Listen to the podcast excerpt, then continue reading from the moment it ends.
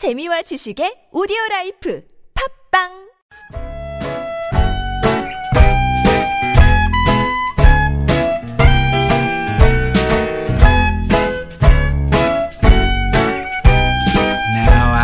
메마른 마음에 산뜻한 문화의 바람이 붑니다. 이다혜의 책 그리고 영화.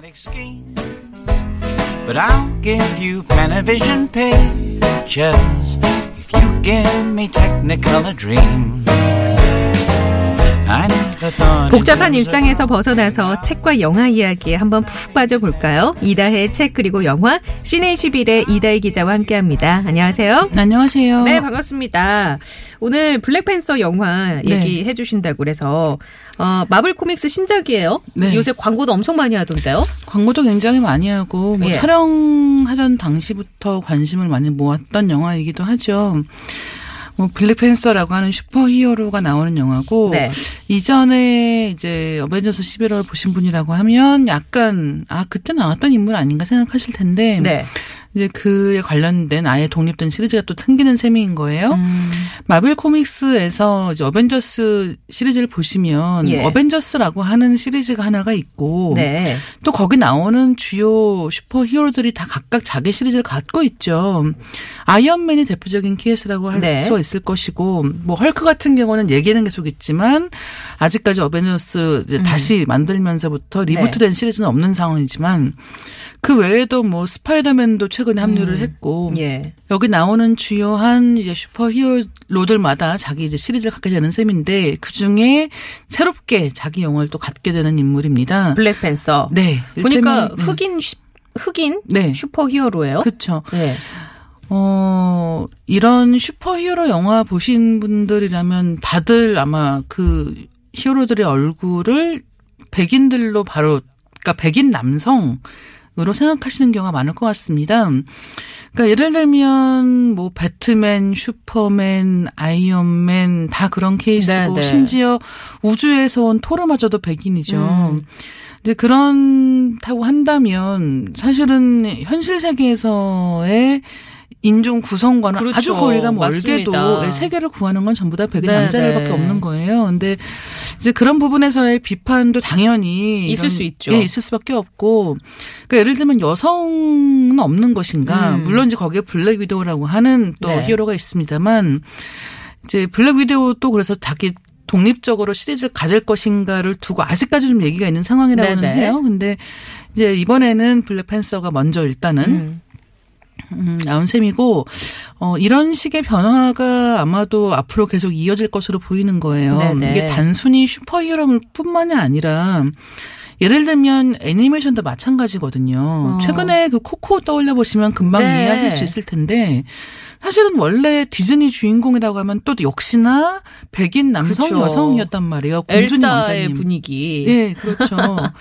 그리고 심지어는 원래는 다 공주랑 왕자 이야기였습니다. 네, 근데 맞습니다. 겨울왕국에 깬 거는 이제 여자 주, 두 명. 그러니까 그렇죠. 자매를 주인공으로 예. 해도 이게 성공할 수 있다라는 걸 음. 보여주었고 코코 같은 경우는 또 거기서 다양하게 네. 멕시코 예. 이야기. 어, 어떻게 보면 미국 북미 쪽이 아니라 남미로 그렇죠. 내려가서 그 문화를 충분히 보여준단 말이죠. 네. 블랙팬서 같은 경우도 그런 면에서 굉장히 중요한 시도 중에 하나인데 한국 관객들에게 이 영화가 관심을 끄는 이유는 네. 사실 그게 다가 아니지 않습니까? 영화를 이제 부산에 촬- 촬영을 그러게요. 했다. 일단 촬영을 부산에서 진행을 해서 그쵸. 아시아에서는 이제 처음 우리나라 를 네. 선택을 해서 이제 부산에서 촬영을 했다고 들었습니다. 어, 일단은 이 어벤져스 시리즈가 이미 상암동에서 한번 촬영을 한 찍었었죠. 적이 있었죠. 그래서 이제 그럼 이렇게 한국을 유독 많이 하는 것 같은 느낌적인 느낌적 느낌이 있는데 이게 느낌뿐이냐? 네. 사실은 그게 이유가 없진 않습니다. 마블 코믹스의 영화들이 특히 한국에서 반응이 좋은 게 사실이에요. 어. 그렇기 때문에 이 마블 코믹스 영화들 같은 경우는 네. 한국 프로모션에 굉장히 신경을 많이 쓰고 아. 그리고 일테면 이 제작진 인터뷰 같은 것도 또 이제 한국 프레스 그러니까 언론을 네.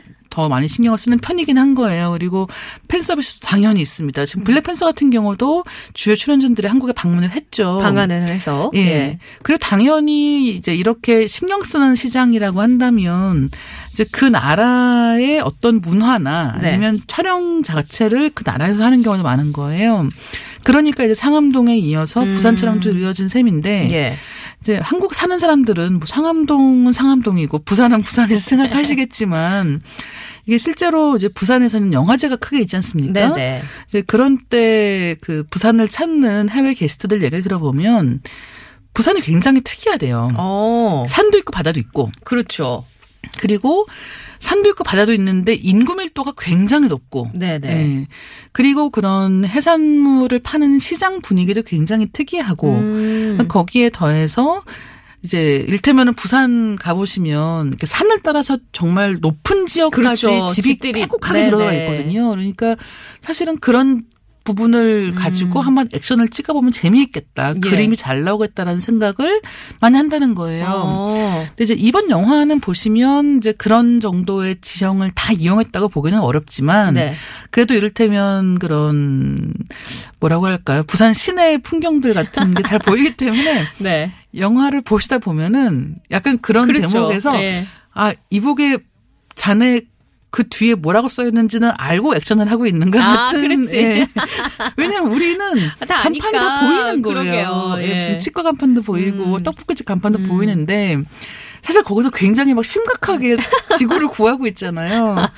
그런 것도 묘해요, 참 기분이 예, 그런 장면을 꼭 보면. 눈여겨 보시면 네. 또 재미있게 영화를 감상하실 수 있을 것 같습니다. 그래요. 이게 마블 코믹스는 보면 슈퍼히어로 영화가 정말 많은데 그러면은 이 블랙팬서는 어느 정도 위치에 있다고 볼 수 있을까요? 뭐 아이언맨, 토르, 캡틴 아메리카 뭐 여러 작품들 중에서 음, 일단은 뭐 재미로 어떤 정도인지는 직접 보시고 결정하시는 게 제일 예. 좋을 것 같고요.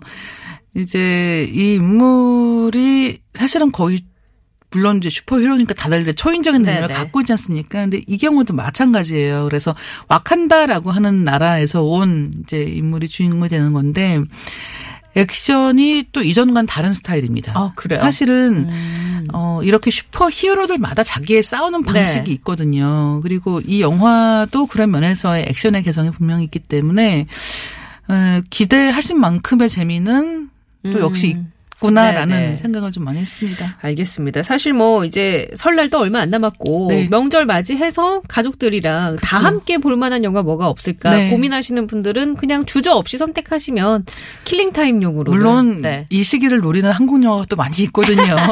저희가 또 다음 주에도 소개를 네. 해드릴 예정이고, 예, 알겠습니다. 자, 영화 블랙팬서 얘기 나눠봤고요. 노래를 한 곡 듣고 또 책 이야기 나눠보겠습니다. 머라이어 캐리의 노래예요, Hero.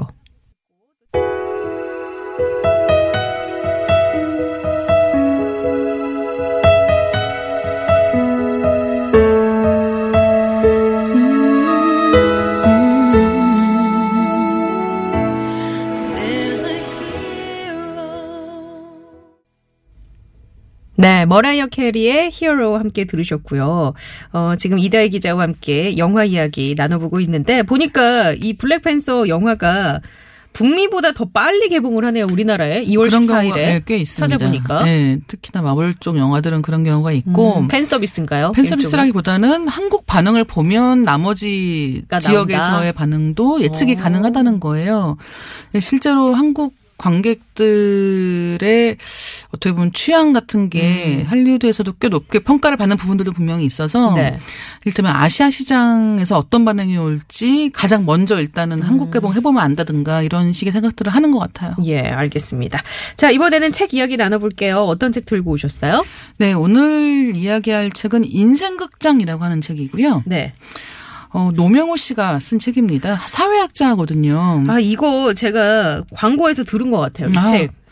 네, 원래 이분이 이제 세상 물정의 사회학, 네. 뭐 혼자 산다는 것에 대하여 이런 책을 쓴 그런 작가인데, 어, 사회학자로서 이제 자기가 경험한 것들에 대해서 사회학적인 통찰을 가지고 풀어내는데 이번에는 부모님 이야기예요. 네. 근데 이제 이 책을 보면 초반에 아버지가 이제 치매로 고생을 하시다가 돌아가셨고 또 어머니는 암으로 세상을 떠나셨 떠나신 거죠. 근데 이제 그렇게 부모님의 말년에 이제 노명우 씨가 이제 부모님을 일종의 인터뷰를 한 거예요. 그래서 네. 부모님의 이야기를 듣고 이제 그 삶을 기록하고 라는 과정을 거쳤는데 이제 그렇게 하면서 어 그러니까 이 책에 담고 있는 인생극장이라고 하는 제목이 있지 않습니까? 네. 그래서 이 제목이 뜻하는 바는 뭐냐면 어 일단은 부모님의 생애 전체를 다루고 있진 않아요. 그러니까 자기도 성장하면서 부모님이 몇 살 이후는 자기도 알고 있는 이야기잖아요. 네네. 그러니까 그거 말고 부모님이 태어났을 때부터 음. 그러니까 어렸을 때부터 해서 한 70년대 정도까지의 네. 이야기 를 담고 있고 이제 그때는 자기도 정확하게 잘 몰랐던 부분들인 거죠. 그다음에 또 한 가지는 이 책이 택하고 있는 구성이 굉장히 재미있는데 네네. 어, 그냥 부모님의 이야기를 나열하는 게 아니라 사실은 우리는 노명우 씨의 부모님을 잘 모르잖아요. 그렇죠. 근데 이제 이 부모님의 이야기를 어떻게 이해하기 쉽게 또 전달하냐 하면 그 부모님이 살았던 그 시대의 영화들을 음. 같이 등장시키는 거예요. 예. 그러니까 다른 말로 하면 그 시대를 모- 살았던 모든 사람들은 그 영화 속의 배경들을 공유하고 있다는 겁니다. 그렇죠. 이제 그런 식으로 어 부모님이 살았던 시대를 재구성하는 형식으로 되어 있어요. 재밌는 게 부모님이 좋아한 영화들에 대한 이야기가 아닌 거예요. 그 시대상을 잘 담아낸 영화를 그렇죠, 그렇죠. 거죠. 네네. 음. 네, 그렇게 생각하시면 굉장히 이해가 쉬울 것 같고 다른 말로 하면 이 노명우 씨의 부모님과 비슷한 연배의 부모님을 둔 분이라고 한다면 이 책을 읽으시는 게 아 그때가 그랬구나. 물론 부모님을 통해서 직접 들으시는 것도 좋겠지만 조금은 다양한 이제 그때 영화 대사라든가 아니면 영화의 분위기라든가 네네. 설정이라든가 음. 그런 것들을 통해서 아 그 시대가 이랬구나라는 것들을 좀 아실 수 있는 영화이기도 합니다. 그래서 제목이 인생 극장이군요. 네, 그렇죠. 음. 어, 원래 인생 극장이 예전에는 뭐 예능 프로 같은 데서 네네. 그래, 어, 결심했어. 코너, 예, 이름이었어요. 네. 근데 이제 여기에서는 문자 그대로 이제 인생이라는 것을 이제 극장에서 음. 네. 상영되는 작품들과 함께 어, 생각하는 그런 경우라고 생각하시면 될 것 같습니다. 그러니까 이런 책의 사실 뭐랄까요 핵심 중에 하나는 보통의 부모 이야기에서 일반적인 상황이 공감이 가게끔 그렇죠, 그렇죠. 예, 설정하는 예. 것과 어, 그 보통의 부모도 다 각기 사연이 있잖아요. 네. 일반적인 사람들도 다 인생에 굴곡이 있듯이 그런 게 이제 충실히 반영이 네. 됐다고 볼 수 있는 거죠. 그렇죠. 음. 그러니까 뭐 예를 들면 굴곡도 굴곡이지만 사실은 평범하기 때문에 아 이런 이야기는 우리 부모님한테 되게 비슷한데라는 식의 공감을 하기에는 굉장히 충분한 것 같고요. 네. 그리고 이제 부모님 이야기가 어떻게 보면 또 평범한 부분이 분명히 있기 때문에 그렇다고 하면 그 세상을 다 보여줄 수는 없잖아요. 그러니까 그렇죠. 부모님은 한 역사책이 가지 아니고. 인생, 네, 네. 인생만 살, 샀단 말이에요. 근데 그 부모님이 선택하지 않은 인생을 살았던 많은 사람들은 그때 어땠는가 그거에 대한 얘기도 있나요? 그거에 대한 이야기를 영화를 통해서 영화로 보여주는 아. 거예요. 예, 일테면 뭐 전쟁 후에 이제 영화 속에서 보여주는 뭐 남녀의 관계는 어떠했는가, 음. 그게 반영하는 어떤 사회상은 무엇인가, 이제 그런 것들에 대한 통찰이 자- 이 필자가 사회학자라는 네. 것이 굉장히 장점이 되는 그런 순간이기도 한 거죠. 그게 어떻게 잘 믹스가 되는지 좀 궁금하긴 해요. 그런 영화를 약간 네. 일종의 분석하면서 그때 시대상을 풀어냈다고 그렇죠. 하면 그 이야기거리와 우리 부모님의 그 내가 기억하고 있지 않은 그 이전의 삶에 네. 대한 얘기들이 잘 어우러지는지. 잘 어우러집니다. 그래요? 네. 예. 그리고 이제 굉장히 재미있는 구성 또 한 가지는 이 책에서 사진이 네. 두 가지가 등장을 해요. 부모님 사진이 등장하고 예. 영화 스틸이 등장합니다. 음. 포스터와. 근데 어 그렇다는 것은 이것들을 약간 같은 정도의 비중으로 다루고 있다라는 것을 이미지로도 보여주고 있는 음. 거예요. 그래서 이 책을 읽다 보면은 저도 몰랐던 한국 영화들 굉장히 많이 나오거든요. 네. 근데 이제 그런 작품들을 보기도 굉장히 어렵지만 일테면 이런 작품들이 있었구나. 음. 그 당시에는 이런 이야기들이 인기를 끌었구나 라는 것들을 이해할 수가 있고 또 한편으로는 그러면서 이제 이런 어 어르신들의 인생에 대해서 조금은 더 이해할 음, 수 있는 맞습니다. 예, 여러 가지 당시의 시대상을 알 수가 있는 거죠. 뭐 그것도 그렇고 부모님 세대는 그 책 보면서 아 그래 맞아 이때는 음, 이랬는데라고 그럼요. 생각하실 예. 수도 있겠고요. 알겠습니다. 자 오늘 이달 기자와 함께 얘기 나눠봤는데요. 어, 영화 블랙팬서 사회학자 노명우 씨가 쓴 인생극장 함께 살펴봤습니다. 다음 주에 만나뵐게요. 네, 감사합니다. 네 고맙습니다.